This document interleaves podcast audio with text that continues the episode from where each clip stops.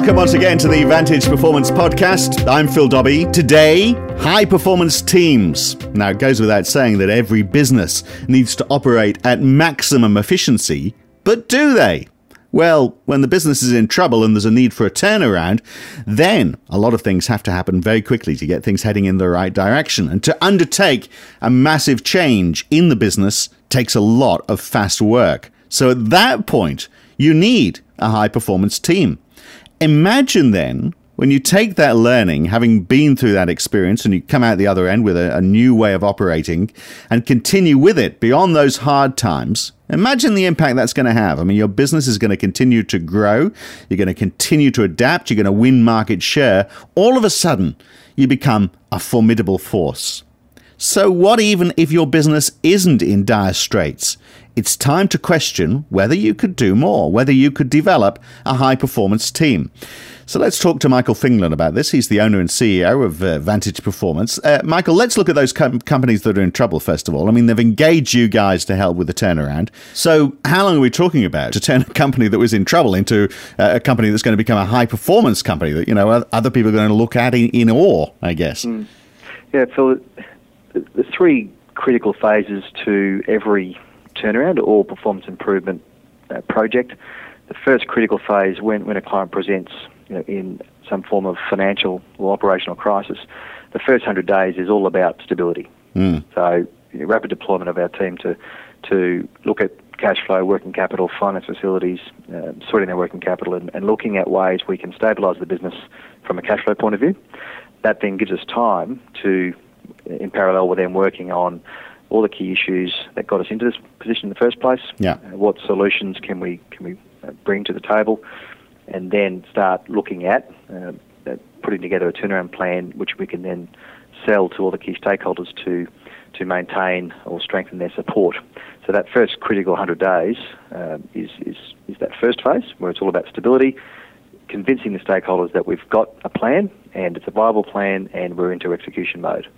The next period of you know, six to 12 months is all about that execution phase. Yeah. So, you know, and, and, we're working towards that high performance culture. So a little over a little over a year, you're leaving a company. I mean, very differently. I mean, it's it, it's a bit like, isn't it? You know, those uh, those large ships that you see that take forever mm. to turn around, and mm. you know, bloody difficult to turn around. So that hundred days, I guess it's it's it's critical, but a lot of that is. It sounds like a lot of that is just uh, number crunching, looking at the figures in the in the beginning.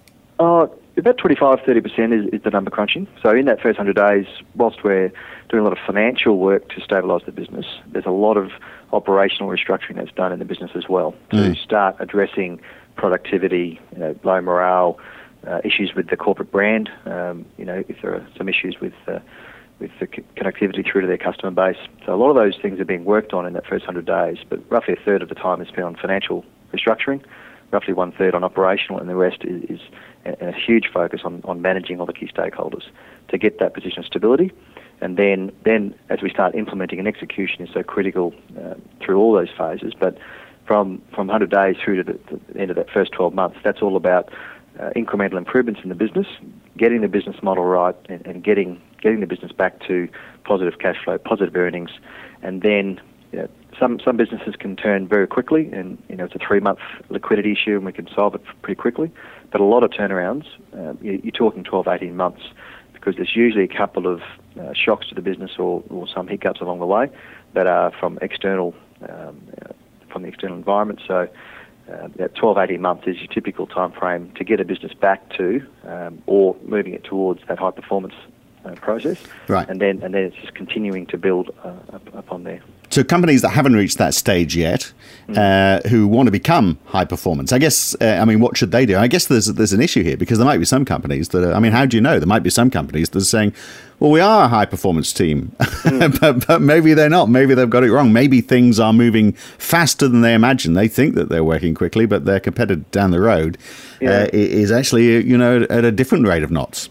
Yeah, and a lot of lot of, and this is true from from SME through to large corporate, uh, which is our client base a lot of corporates, a lot of management teams uh, only compare. Well, one they may may just be comparing themselves to the industry, mm. and but that that sells a lot of businesses short. You should always be aiming to actually out, outperform you know industry benchmarks, and that's that's what high performance culture is all about. High performance teams are all about is not just trying to match industry best practice, but trying to get 10, 20% above that, and and that's what our core focus is: shooting for above uh, industry best practice. And uh, half, roughly half of our clients uh, are in some form of turnaround phase. The other half, you know, we're working with high uh, high, high growth businesses uh, businesses that are making money, and it's all about how do we turn them into high performance uh, businesses and, and, actually get get to that position ahead of where their competitors are. And the, the edge that we've got in, in, any firm that does turnaround, the skills you learn in turnaround really hone your ability to then work with normal performance improvement type assignments and actually get results much faster. Mm. Uh, because the uh, in turnarounds you're, you're, you're always working in very tight timetables. You've got some really fundamental issues to deal with. You've got to get to the answers, or you've got to get to the key issues uh, very, very quickly. You've got to stabilise the business. You've got to be able to identify what are the solutions that are going to work, what are the key changes to the business model that will will maintain or rebuild support with the stakeholders to give them faith that you know uh, we, we, know what got us here and we know how we're going to get out, and then and that, that all has to be has to be done in, in a really rapid timetable. So um, get to those answers very quickly, and then and that's twenty percent of it. Eighty percent of it is is is execution, but it, uh, relentless execution uh, and the nimbleness to be able to to modify the plans along the way because of those external uh, impacts that might happen uh, you know, during that sort of 12, 18 month process. So that's in a turnaround situation. In a high performance team that's maybe not turning around, is the, I mean, the, they, they've got to be uh, identifying those those same critical issues as they come along and acting on them quickly. Is that the difference? The fact that they're continually questioning, is that what makes a high performance team different from a, uh, a team that's performing less well? Well, a high performance team are always analysing. They're mm. always testing and measuring uh, their initiatives, their business model and the, the, the, critical skill and turnarounds that we apply and have applied over the last 15 years into, into our performance improvement assignments is, is that ability to rapidly analyse with clear objectivity uh, and, and knowing what initiatives will work and what, what won't.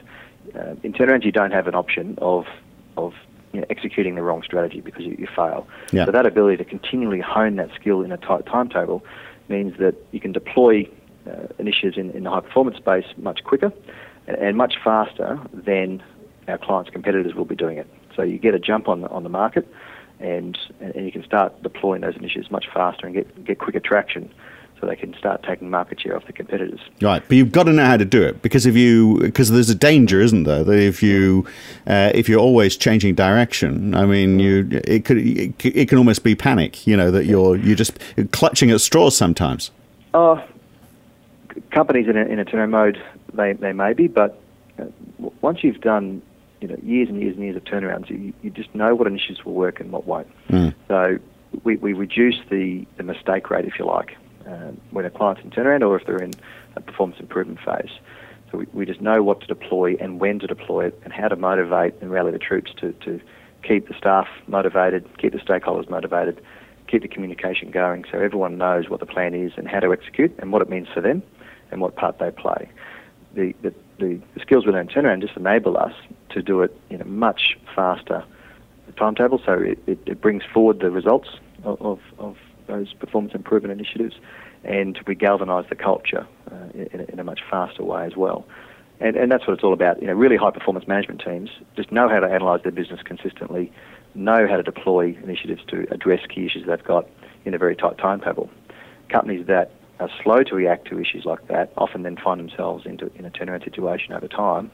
Uh, and it's just know, really we're, we're applying best practice management techniques in, in a in a in a tight timetable, and so you just hone those skills and hone those skills, and then the key is to is to embed that knowledge that we've got into our clients. So uh, you know, we're turning each each division, if you like, into into their own high performance team. Uh, so we can then pull out and, and they continue on with that journey. So, are there any high performance? I mean, the, high performance teams that we might have seen, something that you know that's visible. I mean, a lot of this go, obviously goes on behind uh, behind closed doors. I mean, in just in our everyday lives, uh, what teams do you see that work well? Uh, the uh, I'll answer that in two parts. The the analogy that we use here is when you, when you think about a, a pit crew in a Formula One race. Yeah. That that, that's a high performance team in, in every aspect. You've got uh, you've got, you've got a tight timetable. You've got to get um, the, the, the, car in and out in a very rapid um, scale. You're, there's multiple uh, teams working on, on the car at any one time and multiple initiatives underway, and they've got to be in sync. That, that, that's a high performance team uh, personified. And, and, that's that's really what our turnaround team and, and what every really good turnaround team is like. and you're trying to instill that culture into into uh, into every business. Is it sustainable? Can you keep that up? I mean, they you know they go and have a few beers after a race. You know, you know they don't only do it for a short period of time. Can a business keep that sort of momentum? They have to, um, mm. and and that's that's the that's the secret and the, the key attribute of every high performance team is. Um, you, you, you, go slow when you need to, uh, when, when you can, but it's the ability to ramp up and, and rapidly deploy initiatives when you have to. That, that's, a, that's a critical um, component to every high performance business. And have they got what, have they got flexibility built into that? I mean, you, you get the impression, don't you, that ev- everyone's got their job there, you know, uh, in the pits. Uh, Do they have flexibility in what they're doing, or are they sort of pre-programmed to do the same things no, over and over again? Flexibility is absolutely key, and, and being nimble. So knowing, because sometimes you might have the, the best initiatives in place, but an external shock might happen, um, yeah. uh, which is outside your control. So the ability to actually um, stop and turn and redeploy those initiatives at a later date and, and, replace them with something else in the meantime. That is critical, that nimbleness and that flexibility. And so if, you, if, you're going back to that sort of pit crew analogy, you know, uh, another car might have come up the inside in, in the pit lane and, and actually um, you know, disrupted the, the work that's going on, or there might be a, a, um, a, fuel leak. So that ability to rapidly bring something else in, such as the, the, the fire crew, mm. if that's the issue, put it out and then get back to what you're doing. That that's that's really what um, is, is critical in any high performance business is that flexibility to, to stop and turn and be nimble and then get back to the core game. It's a danger as well that some businesses tend to think in a too linear a fashion. You know, I mean, you've got to do a lot of things at once, really, haven't you? If you're doing things quick, I mean, there's a lot of ha- things happening in that pit stop, um, and everyone's working. Uh, I think you said, you know, it's in, in, tandem. It's more than in tandem, isn't it? Because there's so many of them, uh, and it's all somehow coordinated. Yeah, and that's and that's a skill that every every CEO today has to have in spades.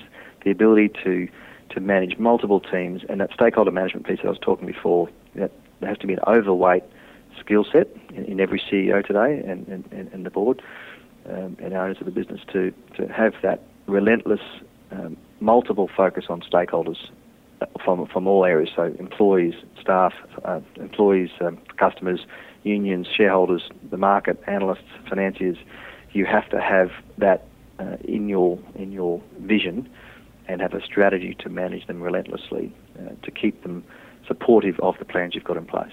So it's all about execution, isn't it? I mean, you've said, you know, obviously you've got to f- find out where the issues are and continually ask yourself mm. uh, what new issues have, have come up so that uh, so you can tackle them. But it is all mm. to do with the, with the execution. So where where are most businesses letting themselves down here? Because some businesses just take a hell of a long time to get anything mm. done. Well, there's two key components to that. 20% of it is getting to the answers quickly. Yeah. A lot of businesses uh, muddle along and they're not prepared to think um, radically enough to get to the key answers of what needs to be done. That first 20%. Uh, so they, they take three, six, nine months too long to get there. And, and, and often in today's environment, you've got to be thinking quite radically. Um, you know, Intel, going back to the, the, the 70s, early 80s, uh, they were into uh, memory chips. That was their big big product, and they were market leader in, in memory chips uh, back then, the DRAMs. And along came you know, the Japanese um, uh, market, and prices fell 80% in, in two, three years. Yeah. They were then faced with, you know, do we continue with um, uh, memory chips, or do we totally, totally turn 180 and go into microprocessors? Now, that's a situation and a perfect example where a business made a, a radical uh, business decision and went and totally changed their product range into microprocessors. And, and, and we know what, what the end result was there. If they had stayed in, in, in, in uh, memory chips, um, they, they wouldn't be here today. So businesses, and this personifies what a lot of businesses are not doing at the moment. They're not thinking radically enough. And the secret, uh, and one of the key things that we've learned over the last 15, 20 years in doing turnarounds is there have to be one or two big strategic decisions made to, to change the course. Mm. Tinkering around the edges just does not work in 90% of the cases. Yeah. You need to be thinking radically, and you need to get those answers quickly. And that's what most businesses don't do. Um, and, and, and that's still only 20%. That's still only 20% of the, the, the answer. Then you've got the execution phase, which is 80%. And that skill of being um, really focused, managing those multiple things in tandem, uh, managing those stakeholders all the way through, not just the core initiatives, but all the parties that have an impact on those initiatives. And that, and that ability to be nimble and, and, and change pitch as, you, as you're going through that phase. Uh, that's that's the, the hardest bit of any turnaround and and uh, any, wider performance improvement type initiative. Um, and uh, this sounds like a job for two different leaders to me, though. In a way, you know, the, the person who might be able to say, "Well, look, I can get to the root of the issues here and uh, and mm. make some strategic decisions about why where we're heading," could very well be a very different person to the person who's actually going to execute uh, that plan very well. Yeah. Uh, and yet, we're you know, are we expecting too much from one person? I guess. No, no, we're not. It, it is it is often the case in a you know sort of large corporate uh, situation where uh, a business get, you know in a really dire financial um, position needs a turnaround type person to go in there and, and lead the business, uh, a, CEO or, or a GM below the CEO to really you know make those critical decisions, sell sell sell the, the plan to all the stakeholders, and then then execute. Uh, and then once the business is back to stability and it's back into growth phase, then bring in, oh, that person exits, or you bring in more of a growth CEO or GM then. Uh, often, though, um, and that's a mistake in turnarounds, is to go in and replace the CEO first off. That's, that's, that's often the worst thing you can do straight away. Mm. Um, often, all that's needed is to supplement the incumbent CEO or GM with a chief restructuring officer or, or a turnaround professional that sits in the management team and provides that critical uh, advice, the objectivity, and then they take charge of implementing a lot of those initiatives to allow the CEO to stay focused on the core business. So it's not about replacing or, or having two different types of CEOs. It's about bringing in the skills and that clear objectivity and the execution skill uh, with, with, the additional you know, uh, hiring of one or two specialists in that area so you can keep the management team intact and they keep focused on the core business and managing the core business whilst those restructuring activities are being dealt with by you know, a professional that's come in as an interim executive into the into that business team. Yeah. That also plays a role in, in in advising the board as well. That's often the answer as opposed to having two different CEOs. So, well before you get to the stage, well, maybe not well before, but before you get to the stage at some point for that that need for a turnaround and trying to avoid it, mm. um, there's probably a lot of companies now who are looking at uh, a few metrics that are not heading in the right direction, you know, mm. and they uh, quite possibly are saying, "Oh, well, that's the economy." Uh, that's that's causing that. Mm. Uh, I mean, it's a dangerous time, isn't it? Because if times were good and they were looking at some of those statistics, they might be going, uh, these figures are going down. That's not good. Mm. but now they're blaming external factors. Mm. If they, I mean, whether they're internal or external, they uh, those figures need to to be turned around. Mm. Um, and I guess that's why every company needs to think in terms of being a high performance team all the time, whether they're in trouble or not, or whether they've started to turn in the wrong direction. Absolutely, and the this is not you know a one-off thing. This is you, have got to embed this process into the culture of the business at every level, and, and that's what I was talking about before. We always embed this knowledge and the systems and tools and, and, the, and the way we do things into our clients. So we know that when we pull back, and we might now just be sitting on their board or, or, or just in a mentoring type type capacity, we know that those those philosophies have been embedded in there, uh, and uh, and that process just c- continues on. But one of the, the critical things about the current climate that every business needs to be thinking about shocks to, to industries and to businesses will always happen. You can never predict when a recession is going to happen. You can never predict when a boom is going to happen. But what, what a high performance team does and what separates them from everyone else is they are continually preparing their business to mitigate any external shocks, shocks that uh, you've got no control over. Mm. They are continually honing their business so they can weather any shocks, no matter when they happen, because you can never predict when it's going to happen. Or take, or take advantage are, of any opportunity, I should that's say. That's right, and yeah. that's the critical bit about high performance teams. They are always uh, uh, you know, having, getting their balance sheet ready, getting their systems and, and, controls in place so they can weather any shocks to the business, but also, and then if there are shocks to the industry, they can ca- capitalise on their competitors by executing faster and getting getting that high performance team working. Um, or as the when the economy does turn and your industry starts to take off, you can deploy and, and, and get serious market share off your competitors because you're always thinking about what happens if I get an external shock to my business? What stress testing do I need to do right now to protect my business so I can weather any any shock that happens and then capitalise on the upturn when it comes. Right. And Michael, you've given us a very good benchmark. Does your team work like a pit crew? Uh, and if it doesn't, then it needs to, is the answer. uh, good to talk. Thanks for your time. Cheers, Phil.